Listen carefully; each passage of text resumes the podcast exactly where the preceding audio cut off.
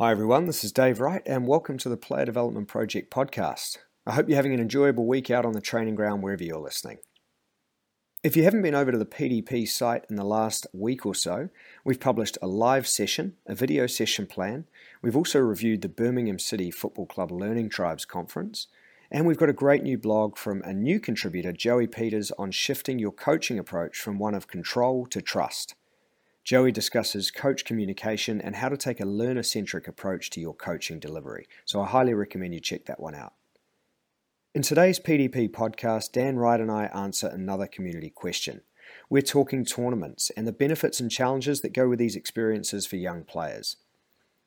As always, you can let us know your thoughts on the conversation via our social channels at PlayerDP on Twitter or Instagram, or via the Player Development Project Facebook page. And if you get time, please leave us a review for the podcast wherever you're listening. Finally, don't forget you can head over to playerdevelopmentproject.com and sign up to our community to access all of our coaching content. I hope you enjoy the conversation.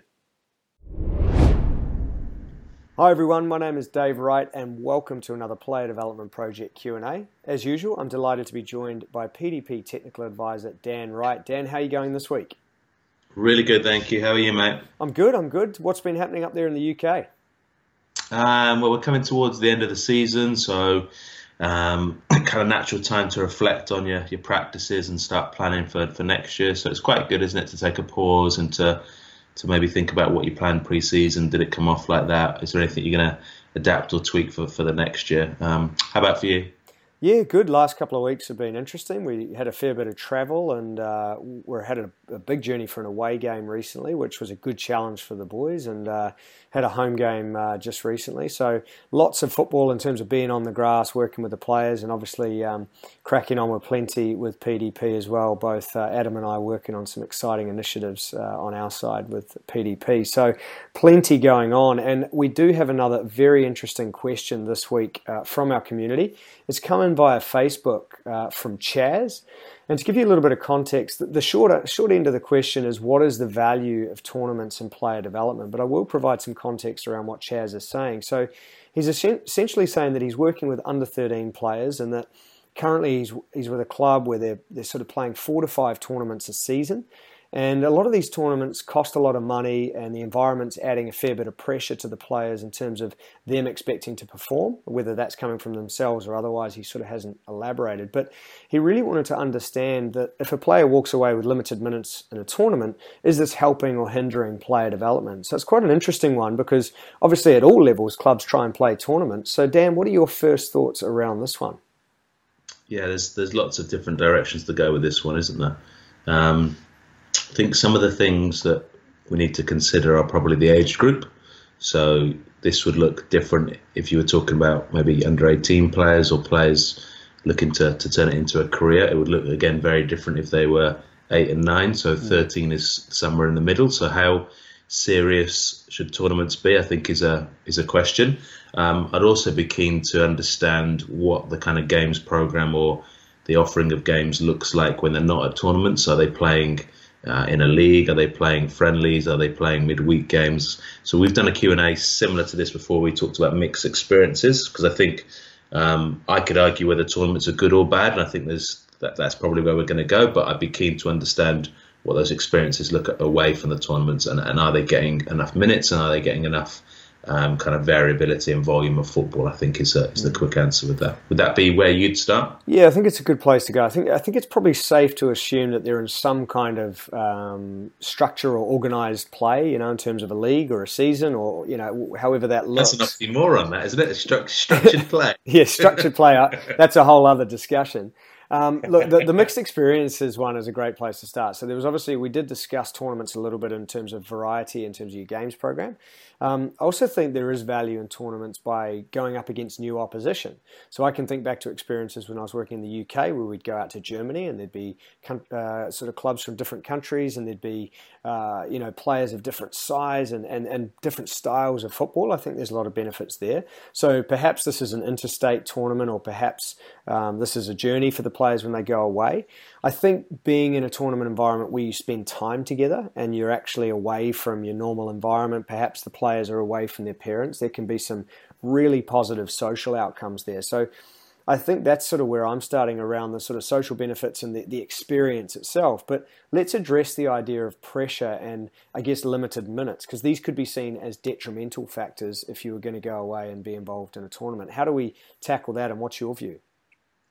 I think the, the starting point would be having a, um, transparency about our, our approach. So if our week to week games program is um, 50% game time or equal playing time. Again, there's a Q&A on that. Mm. Um, and if we have a different policy for tournament football, then we should be completely transparent with that. Yeah. So I, either at tournament football, you won't be guaranteed anything, or at tournament football, we guarantee you 25% game time, or, or whatever that looks like. I think a lot of this kind of conflict, whether it comes from player to coach or parents to coach is because maybe we haven't communicated what what the purpose of that tournament is. Mm. Um, so then you know people are then surprised by um, the substitutions or the actions on the game day because this is different to what we normally do and you haven't communicated.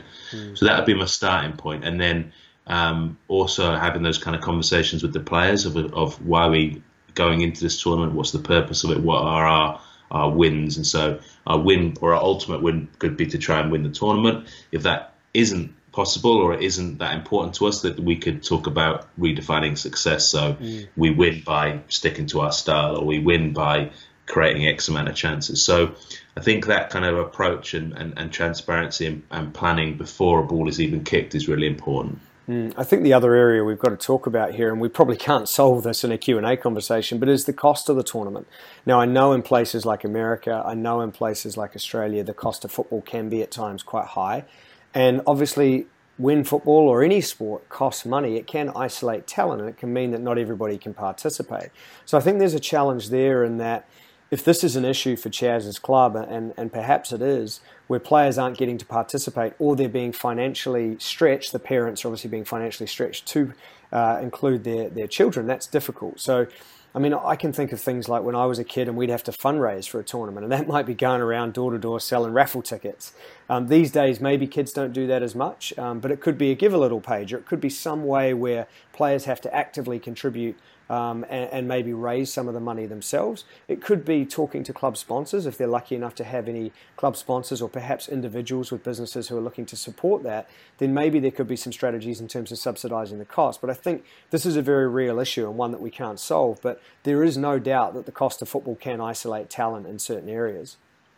Mm, and then that would probably go back to where we started with those mixed experiences yeah. because football shouldn't cost a great deal, and there should be opportunity for people that, that can't afford to go on tournaments and tours. And then maybe from our coaching point of view, do we need to take 20 players, or can we get by with 14? Mm. Um, and is there a way to kind of balance that cost? So that, that is an interesting point, and I think you should never really be taking a player that you can't get you know minutes into. That would be that yeah. would be a, a difficult for anybody to, to justify it being a being a good idea. I think the other um, angle here is earning it, isn't it? I mean, I think it's about so whether that's fundraising or whether that's earning selection. You know, th- this does bring a different outcome socially uh, in terms of dealing with pressure either at the tournament or perhaps trying to have to fight to earn a place if there's limited spots. Now, you know, w- there is a fine line between isolating talent and then creating healthy competition, and I think that's also something that's worth considering.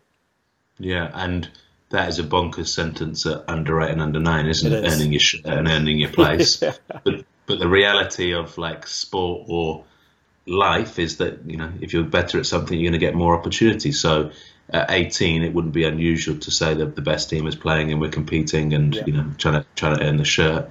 And then again, like I started with under 13s is an interesting age because you're somewhere along that spectrum. Mm. You shouldn't have a starting 11 and and subs. You shouldn't have guaranteed starting 11, but it's okay for you to put some kind of emphasis on competition and um, some time some type of emphasis on on winning that that starting place in the team. So can yeah can be tricky with teenagers can be because we, we then could dive into growth and maturation and are you picking the biggest strongest boys to win when actually the talent might be set on the bench? Uh, and that might emerge at 16 17 when they catch up physically but might not emerge if you don't put them on the pitch and give them opportunity to shine. So there's a Q&A, Q&A on that somewhere as well. So um, all, all of these threads kind of tie and weave in, in with each other, don't they? They do, they do. So we've talked about some of the dangers, I guess, and some of the considerations, um, and perhaps some of the detrimental effects, and, and I guess shared some ideas there around how to potentially navigate those. What are some of the positives for you? I mean, we've both been in tournaments, we've both played at tournaments as players. What are some of your sort of positive experiences where kids have really benefited from this?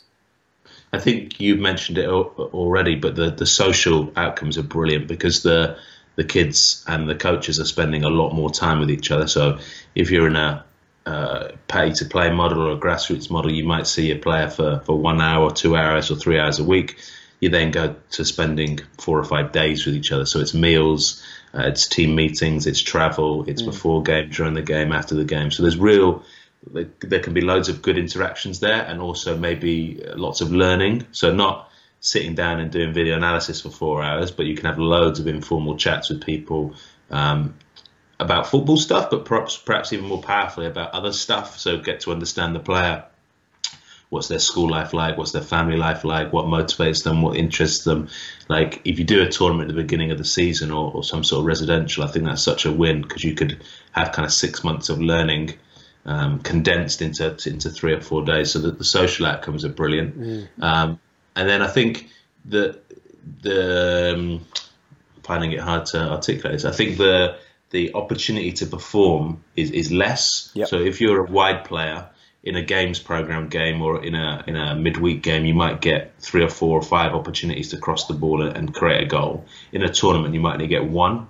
So it's about um, you're probably getting less repetitions, but you, are going to have to perform when those repetitions come about. So that that stage, and, and, normally tournament games are shorter, maybe 40 minutes or or even shorter in, in, younger age groups. So you only got 20 minutes to do it too. So mm. you know you've got to score first, and, and you've got to try and keep a clean sheet. Like if you concede first in a 20 minute game, it can be really difficult to go through.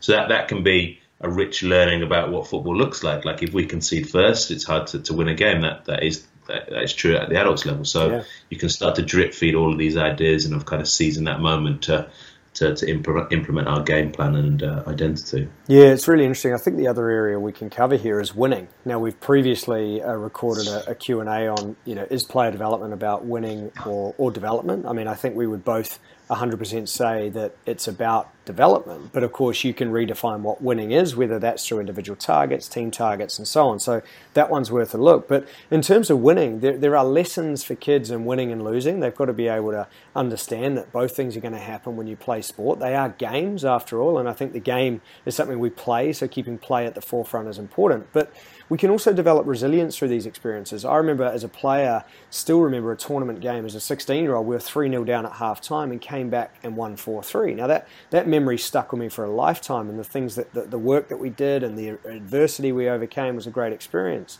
I think also I can remember coaching teams who were being knocked out in the semi final of a tournament and the devastation and players losing in penalty shootouts. And, and, and, I guess the stories that emerge from that, they're all part of your sort of youth sporting experience. And I, I think it's important that kids have that. I don't think it should all be, um, you know, just one way in terms of the participation angle um, and, and, making things non-competitive. So, what's your view, I guess, around the benefits of those experiences where kids have to fight, win, or compete uh, while they're involved in tournaments?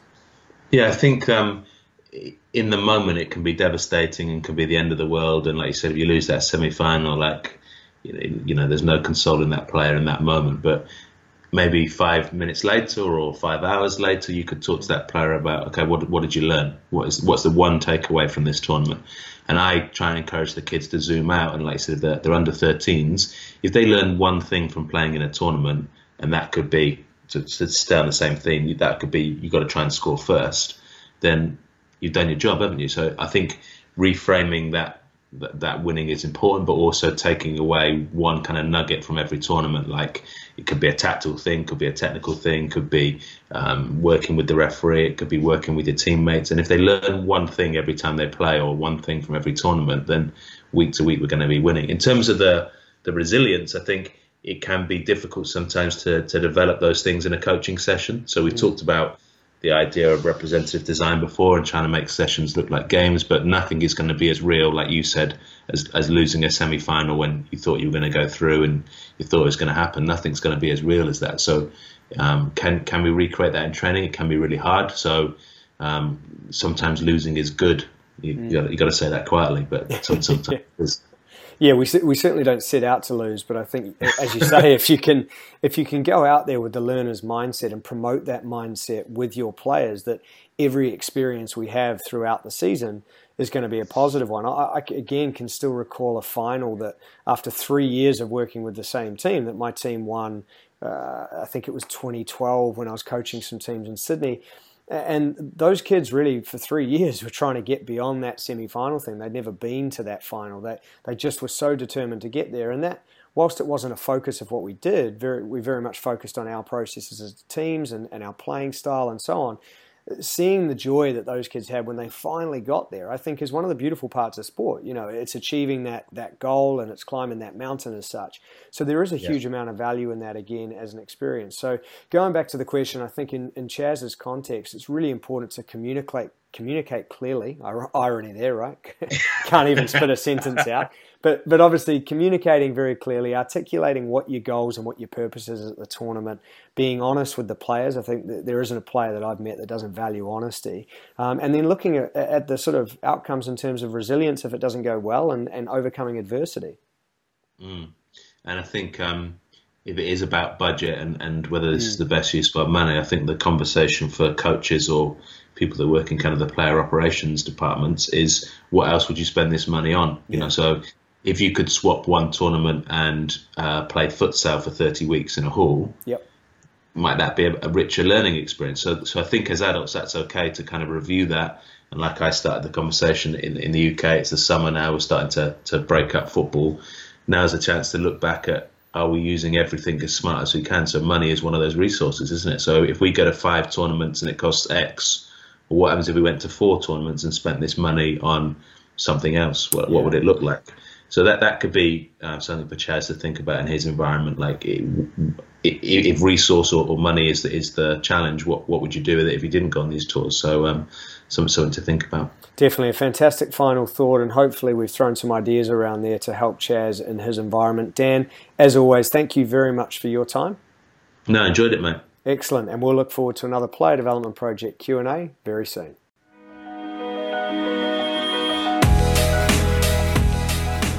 Thanks for joining us on the Player Development Project podcast. You can follow us on Twitter and Instagram at PlayerDP or find us on Facebook. Don't forget to head over to playerdevelopmentproject.com where you can sign up to our progressive coaching community and gain access to our wide variety of resources to help you in your coaching.